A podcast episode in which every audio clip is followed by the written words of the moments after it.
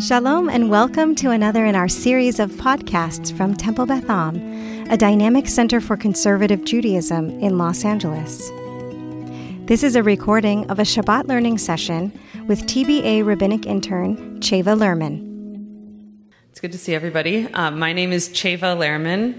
Um, I am one of the interns here. You can ask uh, to me to pronounce my name however many times you'd like. I know that I have a difficult name, so Cheva is my name, and uh, it's, I'm excited to study together.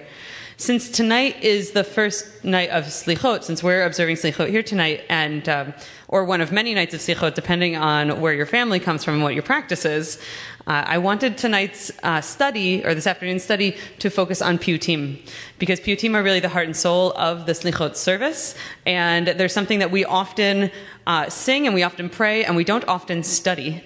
Um, so uh, that's going to be our our focus. So you have you can see where we're going on the source sheet, but I'd actually like you to lift your eyes off of the source sheet first, uh, because there are, if you really need, there are three answers to this question on there, but there are many more than three answers to this question. So can somebody give me some piyutim, some common piyutim that you're acquainted with, and then we'll we'll start, we'll develop what our definition of piyutim is, a piyut is from there. Elitzion. Eladon. Mm-hmm. Yigdal. Adon Olam does count. Yes. So, you, for those of you who have not heard this term, piyut or piyutim before, these are liturgical poems. You can hear that from some of the ones that are coming out. So, we're getting that trend. Yigdal, Adon Olam. I said to someone on my way here, I, said, I, I commented, Oh, I'm teaching on piyutim. And they said, Is that this week's Parsha? Um, Um, no, it is liturgical poems, and it is anything. Here's a hint if you're trying to come up with a few more anything that you sing that has, say, a chorus and stanzas in the original Hebrew structure uh, is, might be a piyut. So whether it's in services or in Shabbat Zmirot, there, yeah, Tal and Geshem are, are inserts into the liturgy. So those would not be, um, but think of like Adon Olam has, has this stanzas, some, something that has like, you know, chunks of text. And, and then we repeat a chorus often. Or we repeat after a leader, we sing back to them. Unatane Tokef is a piyut. Is Atamot? Say that one again. Atamot? Atamut. I believe so. Yes, yes. Yeah. Also, anything that you'd sing in, say, if you have ever been in a place where they sing Zmirot after dinner, Zmiras, Shabbos Zmiras, um, all, a, a, lot of those are piyutim, right? So, so Menucha v'simcha, Tzur mishelo, Yaribon, Yom, Yom Shabbaton, Yom Ze Yisrael, Yom Ze Mechubad, Dror Yikra. And we often start our Kabbalat Shabbat with a piyut, um, which is um, Nefesh. So, so we have a few piyutim that we know from our daily and our Shabbos practice, and Unatana Tokef we've named as part of our High Holy Day practice. But I started all of this by saying that this is uh, that piyutim are part of Slichot, right? So, so slichot piyutim vary whether we're going from Nusach Sfarad or Nusach Ashkenaz, if we're following the Sephardic tradition or the Ashkenazic tradition. Um, but some slichot, a slichot piyut that's often uh, that people might hear sometimes is Adon Haslichot. If this is familiar to people, Adon Haslichot. Yep. So we'll we'll study that later. Um, El Nora Alila that we sing in the Ela service at the end of, of all of our praying, like we're, that is also a piyut for the closing of the gates. Um, Hayom Ta'amsenu, another piyut that we sing often over the course of the Chagim. Um, and then we have piyutim for other holidays as well. Uh, we have Adir Hu on Pesach. Uh, we have Ma'oz Tzur on Chanukah. So once you start looking for them, they pop up all over the place.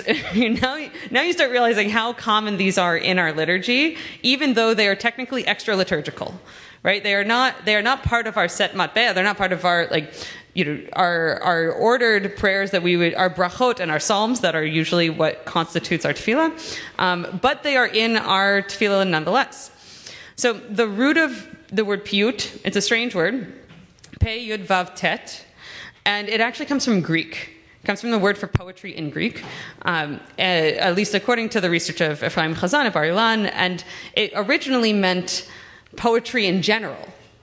right? And the first piyutim that we find are, ver- are from our kind of proto piyutim that are referenced in Talmud, but we don't really see piyutim as we know them until we find one that Saadia Gaon references uh, by a paitan. That is, a paitan is the person who sings or writes a piyut.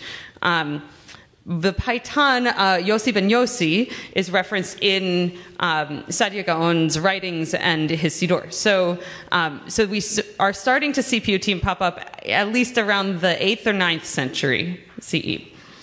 Uh, and so, so what? So let's see if we've settled around a definition of a piyut before we go any further. Can someone uh, so we, we know that we have liturgical poem, that there's a structure, because we talked about stanzas or repeat after me style piyutim.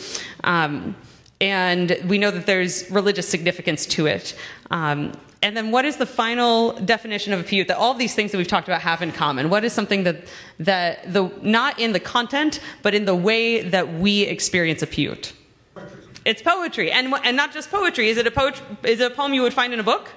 And just, you know, any, any old poetry book and read it? No. It's meant to be sung. It's meant to be sung or chanted together. Right? Piyutim are beautiful poetry. I absolutely recommend reading them on your own just to just to revel in the way that they use the Hebrew. But it's um, but a piyut is something that we can sing together and uh, and come together around it. So that's part of why it's been so meaningful.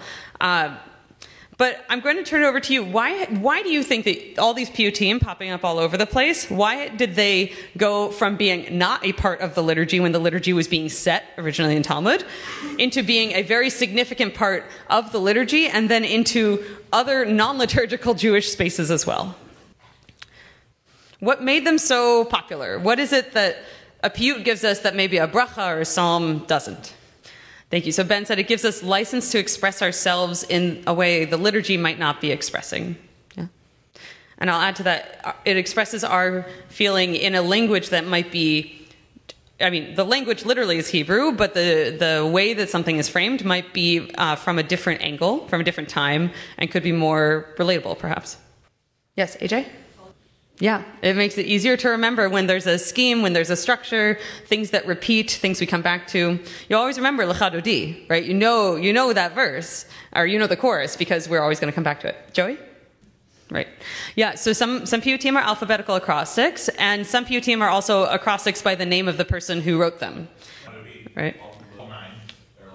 Right, Shlomo, yeah, because it was Lechadodi written by Shlomo Alkabetz, so he made sure that you know we start the first verse with Shin for Shamor Vezachor, and the second for, with Lamed for Likrat. So Shlomo gets spelled out to make sure that we always know that he wrote it. Thanks, Shlomo. Um, also, in um, sometimes they are acrostics that are not the author's name nor are alphabetical, like Yedid Nefesh. Yeah. Yes, each paragraph spells out the tetragrammaton. Each each um, uh, stanza of Yedid Nefesh starts with Yud and then Hey and then Vav and then Hey. So, uh, so with all of these reasons, all these things that, that piyutim had going for it, they really uh, picked up. They became very popular around the 9th and 10th centuries, and you started singing them all over the place. There's one reason that's specific to this period that I will name that we haven't named yet, which is that sometimes piyutim helped Jews dodge persecution. Um, there was a, uh, we have writings from Samuel uh, ibn Yahya al-Maghrib, which is, uh, who was a he converted to Islam from Judaism under the Persians, um, and he wrote how the Jews would sing piyutim because these were songs that incorporated pieces of their liturgy, but they weren't liturgy, and Jewish liturgy was banned at that time. So that way Jews could get together and pray without looking like they're praying. Um, so so now we're moving into an era like the golden age of Spain. Does ever so the golden age of Spain was a period in which um, Spain was ruled by the Islamic Empire, and um, and Jews had a very specific status in Islamic law called dhimmi status. And dhimmi status allowed Jews to pray, so we didn't have that problem the, that we had with the Persians anymore, and um, and also were in certain ways incorporated into society. There was a certain amount of assimilation. So you hear a lot of uh, you hear this in the names of that time, right? So the, the Paitanim that we know from that period are Solomon ibn Gabirol, uh, Moses ibn Ezra and Abraham Ibrahim ibn Ezra, Bachya ibn Yosef ibn Pakuda, all these ibns, ibns, ibns instead of ben, ben, ben. So we know that there's a lot of uh, Arabic in the in the culture, and also one of the things about our um, culture is that uh, there's the musicality of the language and the structure of poetry is very popular as like a, a common like think of instead of karaoke singing we'd all get together just to listen to poets recite so um, so so team really rose to their into their own, and we started seeing different types of piyutim. The piyutim that we have for study today are also several types of piyutim. So there are some Piyutim, some liturgical poems that give praise. Um, those are often like Pismonim. There's also specifically praise for creation. So those are Yotzrot, and we'll see those peppered throughout our Rosh Hashanah liturgy. Um, and then there are Slichot Piyutim right? And that's that's where we're going to land. So let's turn to the study sheet, except the study sheet's going to direct you to the Siddur. So let's turn to page 23. And I want you to look at Lecha Dodi with new eyes. It has many things that we um, that we know so well, that we sing so well. We think about all the melodies that we can apply to Lecha but I want you to first look at it and say, okay, what is what is the structure here that reflects some of the things that we've been learning about um, Piyutim, their history, where does it fit theologically, perhaps, is one way to think about it? How is the poem structured? What stands out to you? Take a moment and read through on page 23 of, of Lev Shalom. Mm-hmm. Tell me your name. Sorry. Chaim. Thank you. So, just for the people on Zoom, I'll repeat some of what you said. And I think we have a microphone we can start. Pass. There was one right here. It looks like it's disappeared, but we can pass this one. Um, but Chaim was saying that it expresses a yearning for oneness with God in a very mystical way that um, that is not exactly what it says in the liturgy, but expresses the essence of it in a way that would be outside of the liturgy. Yeah. Um, uh, fortunately, the Dodi didn't need to be a tool for dodging persecution, at least not at the moment it was created, because it was from the 15th century in Sfat. So Jews were able to pray. But it is absolutely those things that would add a new flavor. Yeah. I'm noticing two things. One is sort of a setting up of a pattern and then the breaking of the pattern at every every verse. So the first verse, for example, ends in chad, chad, chad, and then ila. And the next one goes lecha, racha, sucha, chila. And then lucha, fecha, bacha, mala. So there's this sort of this breaking of the pattern every verse. Um, and I think about the content of the verses and how the latter half is the preponderance of uh, references to uh, Second Isaiah, mm-hmm. and this sort of sense of going from it's sort of like history of Shabbat being with us, and then uh, the hope for it to take us home. Mm-hmm. Thank you.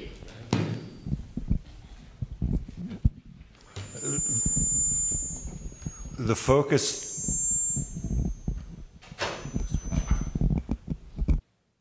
Now it's on.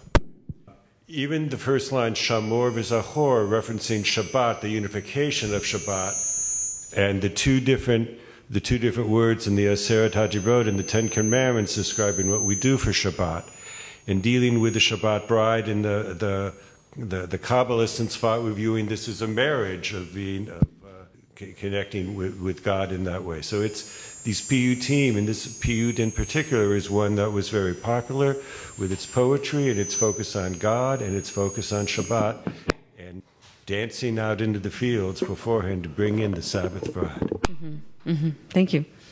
Do you want to pass this down? I think Yael and AJ had hands. Did I see hands? No? Okay. Yes, please.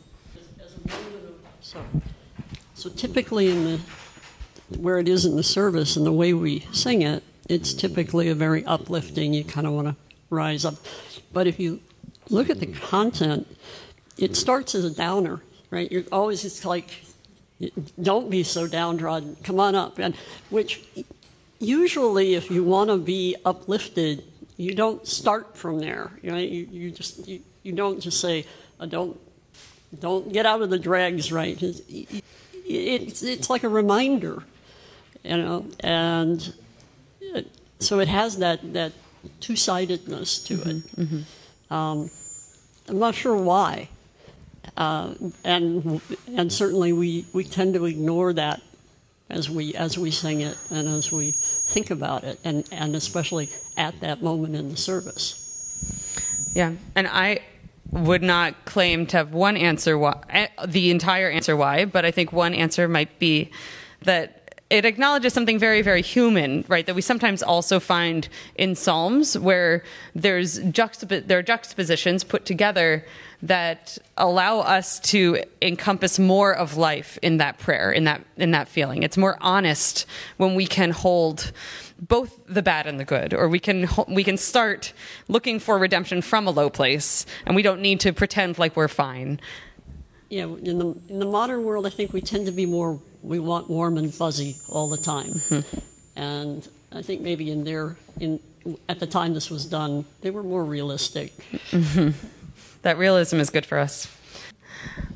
Um, let's move on to uh, to Adon Haslichot. So Lechadodi is our, our gateway piyut. You know, it gets us it gets us going because we know it so well. It's good to look at it again. Uh, but Adon Haslichot is also particularly a Sephardic piyut, um, and so this. I'm actually. Will we be singing this tonight? Sure. Perhaps. We might be singing this tonight. We might be. And, you know, if you don't sing it tonight, you can certainly find an opportunity over the next uh, week and then again in the 10 days after that to, to sing it. It's a beautiful, beautiful piyut. It really, um, it really can bring you up. Um, so I invite you to take a look at it on the source sheet on page two.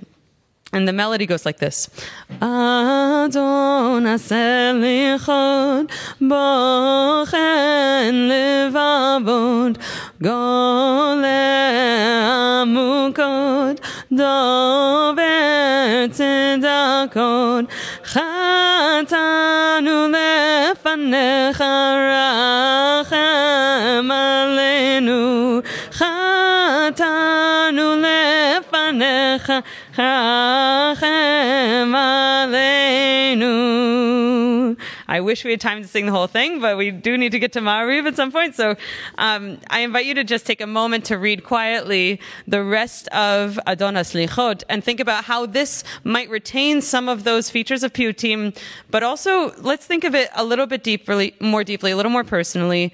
What would this give voice for you in this season? Mm-hmm. Um, can you, Daniel, I see you. Let's pass the mic down. Yeah. For those online, I'll repeat myself. I uh, I don't know what else to say that's not on the that's not written here, but uh, as what I can get from this is that uh, just exactly what it says here is that we're this is, we're starting that time there where we ask for forgiveness for the things we did that were wrong, whether to God or to other people. So this is a good time to reflect on on um, and it's a good time to set goals for yourself for the coming year, such as uh, um, like self awareness of how your words or actions come across to others. It's hard for me to speak when I'm on the spot, but yeah. No, thank you. That's great. welcome. Appreciate that. It strikes me that all the descriptions of God are benevolent and kind and understanding and comforting. And the only reference to to wrongdoing is the chorus. And I think about this setting a mood of we're entering a season where we're we're encountering the sovereign of all things, and yet this sovereign of all things is totally different, wholly different from any uh, ruler of flesh and blood that we've encountered. Where we apologize to a human being because we're afraid they're going to hurt us back, or we're afraid that some you know other bad thing may happen. But God doesn't do that. God is Adon Haslichot, Bochen Levavot, Hadur Veniflaot. All these wonderful things, and so there's a sort of hopefulness of this of this piyut that uh, I think we lose sight of mm-hmm. when we are in the throes of high holidays sometimes. Yeah.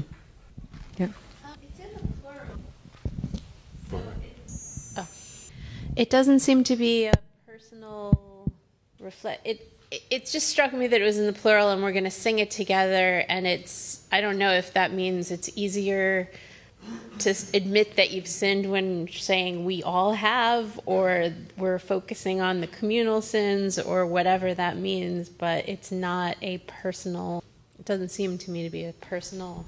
I respectfully dissent. the it's the it's the chorus, the pismon that is that we have sinned, but it's like it's the the paragraphs themselves are focused on an individual approach, and then they say at the end, all of us have done it, and that's what we even say, Ashamnu, knew, in terms of that communal prayer, and that and that's taking place. But I view it as a as a personal uh, acknowledgement of what's taking place. And the bottom line is yes, we have all sinned before you and have mercy upon us. So, one of the testaments to the power of poetry in Piyutim is that they've made a resurgence as part of Israeli popular music. Um, you, there's a song called Elohai by Kobi Oz where he plays actual track of his grandfather, his, his Iraqi Paitan grandfather, singing a piyut, and and then Kobi Oz's music that he lays on top of that is him wrestling with his sense of God. Right, there's another example that's actually very specific to the season where um, Tal Peled and, Peled and Yanai do a duet on um, Kamti Be'ashmoret. And, and it's beautiful and it's, it's hip hop. But it, you know the, the, the hook of the hip hop is Kamti Be'ashmoret. So it's really uh, and and they speak to that theme, right? They don't pick this for nothing. And and so there are modern piyutim. I would say perhaps a modern paitan might be Leonard Cohen with Who by Fire, right? There are ways in which every um, era of Jews have found their way to make poetry about about our beliefs, about our traditions, and about what we struggle with when we sit in that. And and the question is next, like, what will our what will our piyutim be, and who will our paitanim be, and how and where and when do we want to incorporate that into our Jewish practice, whether it's in our liturgy or in our home practice or wherever we go, where it gives voice to something that we need to say, and it gives lets us sing it in a way that that that touches our kishkas and um, and elevates our prayer.